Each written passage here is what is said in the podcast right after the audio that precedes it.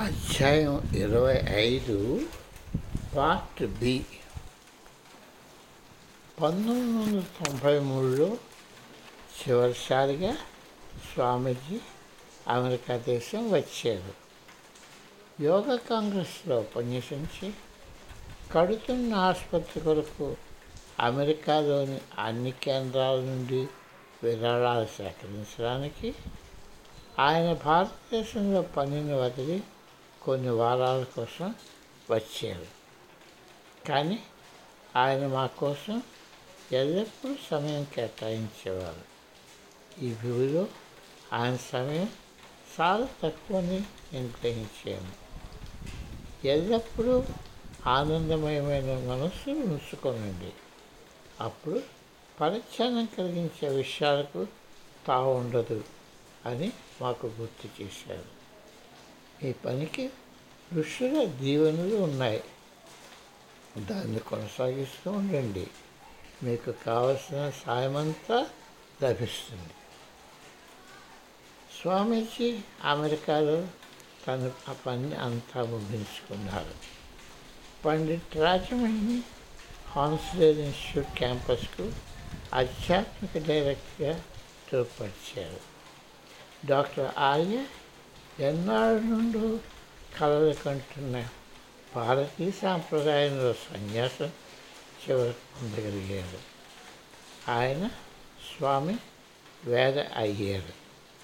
ఆయనకు ఋషికేశ్ ఆశ్రమానికి నూతన ఆశ్రుతి సముదాయానికి ఆధ్యాత్మిక డైరెక్టర్గా బాధ్యతలు ఇవ్వబడ్డాయి. స్వామీజీ అప్పుడు చివరిసారిగా ఇన్స్టిట్యూట్ నుండి బయలుదేరి రష్యా దేశంలో ఒక కాన్ఫరెన్స్లో ఉపన్యసించి తన మాతృభూమికి తిరిగి వెళ్ళిపోయారు. ఒక ఉదయం తన ధ్యానశాలలో ఉండగా స్వామీజీ తెరసాను మేము వేగరం భారతదేశానికి రావాలని చెప్పారు. ఆవిడ తన పన్నులన్నీ ఆపి పండిత్ రాజమణితో తీర్థయాత్రపడుతున్న బృందంలో చేరింది. నాకు చాలీస్కు ఒప్పుకున్న పనులు పూర్తవడానికి ఐదు వారాలు పడుతుంది. అది అయ్యాక మేము ఆమెను చేరగలం. తెరసా ఆ బృందంతో సిమ్లా చుట్టుపక్కల పర్వతాల్లో ఉన్న తీర్థయాత్ర ప్రదేశాలు ధర్మశాల కాశీ చుట్టూ ఉన్న పుణ్యక్షేత్రాలు చూసి చివరగా ఏకాంతవాసానికి ఋషికేశ ఆశ్రమానికి వెళ్ళింది ఆ బృందం సాయంత్రానికి ఆశ్రమం చేరుకుండగా స్వామీజీ వద్ద నుండి ఆమెకు వెంటనే రమణమని కబురు వచ్చింది నా ఇద్దరు కుర్రాళ్ళు ఏరి అని ఆమె ఆసుపత్రి సముదాయంలో ఉన్న తన నివాసం చేరగానే స్వామీజీ తను సాధారణంగా హృదయానికి కట్టుకొని తెరసాను అడిగారు. మీరు లేకుండా ఉండటం నాకు వెలుతుగా ఉంది. మీకోసం ఏదో ఉంచాను. అలాగా ఆవిడ ఏకాంత నివాసం తీర్థయాత్ర పట్టణ దర్శనాలు అన్నిటినీ పూర్తి చేసుకొని మంచి నీలవర్ణపు చీర ధరించి ఢిల్లీ విమానాశ్రయం వద్ద కారుతో మా కోసం వేచింది. అది నవంబర్ ఒకటవ తేదీ అర్ధరాత్రి రెండు గంటలు. మేము ఢిల్లీ చేరగానే కొద్దిసేపు విశ్రాంతి తీసుకొని వెంటనే హిమాలయ పర్వత మొదట్లోనున్న మా గురువుగారిని కలగడానికి తీసుకొని వెళ్ళబడ్డాము. మాకెంతో పరిచయం ఉన్న రామ్నగర్ ఆశ్రమంలోనికి మా ట్యాక్సీ చేరింది. అక్కడ ఉన్న కాపాలదారు మాకు అభివాదం చేసి గేటు తెరిచాడు.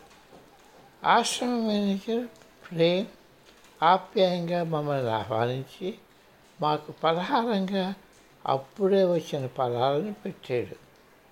మంచి తీపి రసంతో ఉన్న పళ్ళు మా ప్రయాణ బడలికను పోగొట్టి మా రెండవ గృహానికి తిరిగి వచ్చినందుకు ఆహ్వానం పలికింది. ఆశ్రమంలో కొద్దిమంది ఉన్నారు. ఆ పరిసర వాతావరణం నిశ్శబ్దంగా ఉంది. అప్పుడు ఆశ్రమ పాత్ర ప్రక్కతో ఆశ్రమ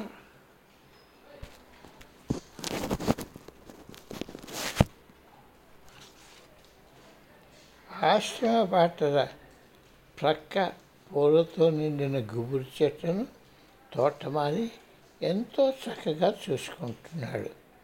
మధ్యాహ్న పెండలో ఆశ్రమంలోని నూతన విభాగాలను చూసుకుంటూ నడిచి వెళ్ళాము మా గురుప్రాత కమల్ నిద్రపోతున్న ఐదు సునకాల మధ్య నిల్చుని ఉండటం చూసేవారు పగలు నిద్రపోతూ రాత్రంతా తిరుగుతూ అవి ఆశ్రమాన్ని కాపు కాస్తాయి ఆమెకు మేము తెచ్చిన కానుకలు పటాలు నిలబడిన జామ్ చాకెట్లు కొవ్వొత్తులు పుస్తకాలు రాత్రికి కావలసిన సామగ్రి ఆమెకు అందజేశాము మా గురుప్రాతుడు స్వామివారితో మధ్యాహ్నం ఆహ్లాదంగా అతని యోగపై పురాతన వ్రాతపత్రం నాశనం కాకుండా కాపాడుతున్న విధానం తెలుసుకుంటూ గడిపాము. సాయంత్రం అవుతుంటే మేము కారులో ఇరువైపులా చెట్లతో ఉన్న రోడ్డుపై ప్రయాణించి మా గురువు గారిని కలియడానికి హాస్పిటల్ ఆవరణను చేరాము.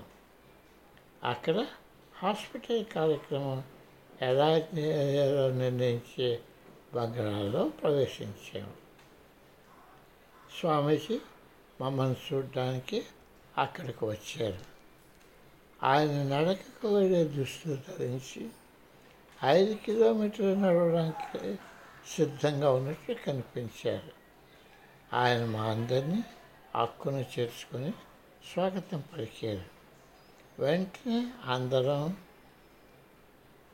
వ్యాహ్యాలకి వెళ్తే బాగుంటుందని సలహా ఇచ్చారు పదండి మీరు ఈ ప్రదేశాన్ని చూడలేదు పూర్వంలాగా అందరం ఆయనతో బయలుదేరాం స్వామీజీ అంత బక్కపరచగా నేను ఎన్నప్పుడు చూడలేదు ఆయన జుట్టు తడపడిపోయింది నా ప్రకారం ఆయన దేహం అనుకున్న వేగరం ముసలుస్తున్నదా అనిపించింది నా ప్రకారం ఆయన దేహం అనుకున్న వేగరం ముసలితనం వస్తుందా అని అనిపించింది ఆయన రోగంతో బాధపడుతున్నారు.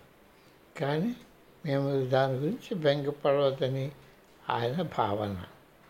ఉప్పొంగి ఆనందంతో ఆయన మాకు ఆసుపత్రి మెడికల్ కాలేజ్ సిబ్బంది గృహాలు చూపించారు.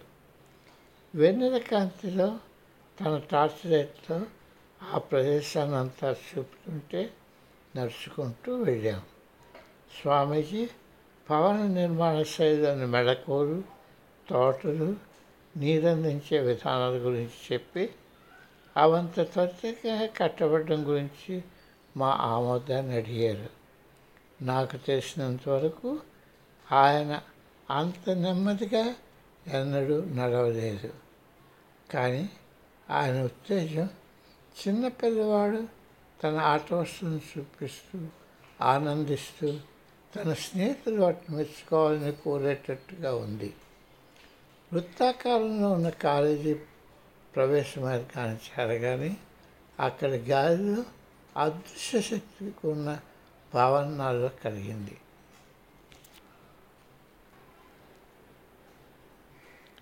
నా అనుభవాన్ని స్వామీజీతో తెలిపినప్పుడు ఆయన నేత్రాలు ఆనందంతో విడ్డాయి. అవును నీకు ఆ భావం రావడం సబబే. అక్కడ ఒక ప్రత్యేకత ఉంది. ఆయన అంతకన్నా చెప్పలేదు. కానీ ఆయన ఎంత ఉల్లాసంగా చెప్పారంటే ఆయన మాతో పంచుకోవాల్సింది చాలా ఉందని అవగతమవుతున్నది. నేను అక్కడ ఉన్నందుకే ఎంతో సంతోషంతో ఉన్నాను. అందుచేత సూక్ష్మంగా పరిచయించే నా ప్రశ్నలు ఆగవచ్చని నేను నిర్ణయం చేసుకున్నాను. ఆయన ఆ నిర్మాణాల చరిత్ర చాలా చెప్పాక మేము మెల్లిగా ఆయన ఇంటికి చేరాము. నిర్మాణ రిపోర్టులతో పనివాళ్ళు డైరెక్టర్ ఈ అసలు నిర్మాతతో కొన్ని విషయాలు వివరణలు తెలుసుకునేవారు. కోశాధికారి తన ఆర్థిక అవసరాలు తెలపడానికి వచ్చారు.